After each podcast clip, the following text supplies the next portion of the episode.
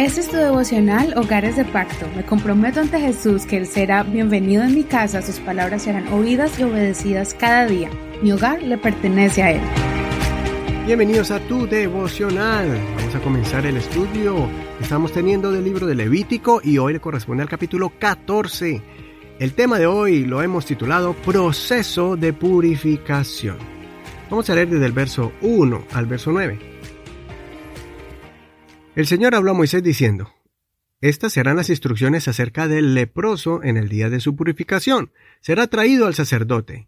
El sacerdote saldrá fuera del campamento y examinará al leproso. Y he aquí que si la llaga de la lepra del leproso está sanada, el sacerdote mandará a traer para el que se purifica dos pájaros vivos y limpios, madera de cedro, tinte escarlata e hisopo Luego el sacerdote mandará degollar uno de los pájaros sobre una vasija de barro que contenga aguas vivas.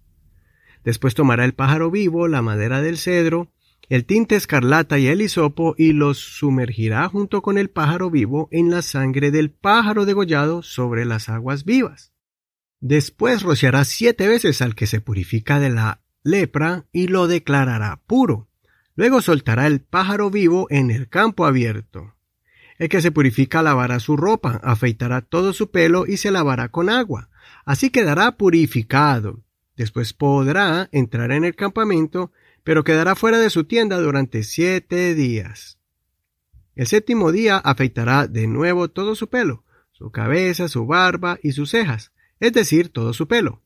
Luego lavará su ropa y lavará su cuerpo con agua y quedará purificado. Hasta aquí la lectura de hoy. En este capítulo vemos el proceso del que ha recibido sanidad, desapareciendo su lepra. Tiene que pasar por unos pasos rigurosos y muy sagrados para que pudiera reintegrarse a la sociedad, recuperando su dignidad y comenzando una nueva vida después de vivir condenado al aislamiento y la vergüenza. No olvides leer todo el capítulo completo, pues es muy interesante conocer todos los procesos.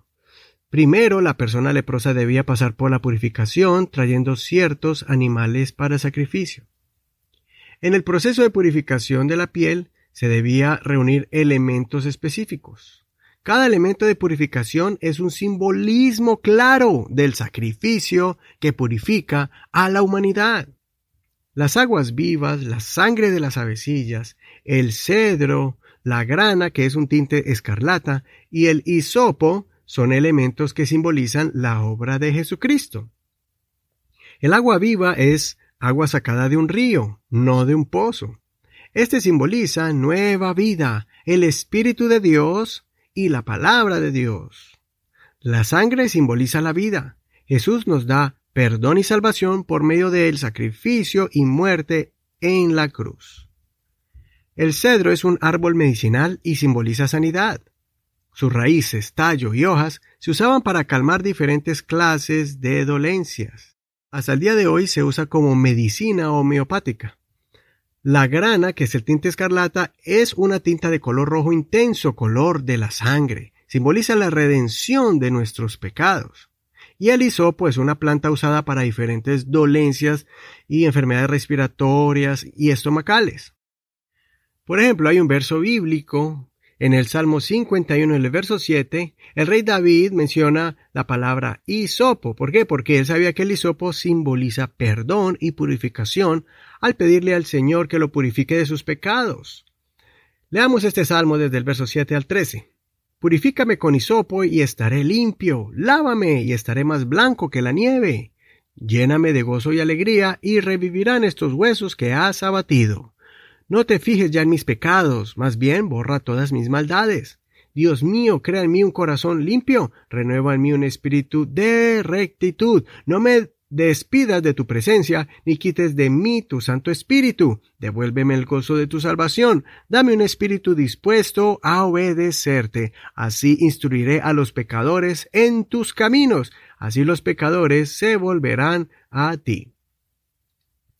Cuando alguien está dispuesto a ser purificado, reconoce su condición de maldad. No se justifica a sí mismo pensando que es una persona buena solo por sus buenas acciones. Reconoce que por más bueno que intente ser, necesita pasar por el proceso del arrepentimiento delante de Dios, que es un pecador ante su presencia, que sus propias acciones no son suficientes y que necesita ser lavado con la sangre de Jesús. En ese momento será pasado por los diferentes elementos que, combinados, surten un efecto sobrenatural sobre el alma del que quiere seguir a Dios. El bautismo en agua, y el nombre de Jesús purifican el alma de sus pecados. Así que valoremos estos pasos que el Señor nos ha dejado para que seamos totalmente limpios y purificados delante de Dios.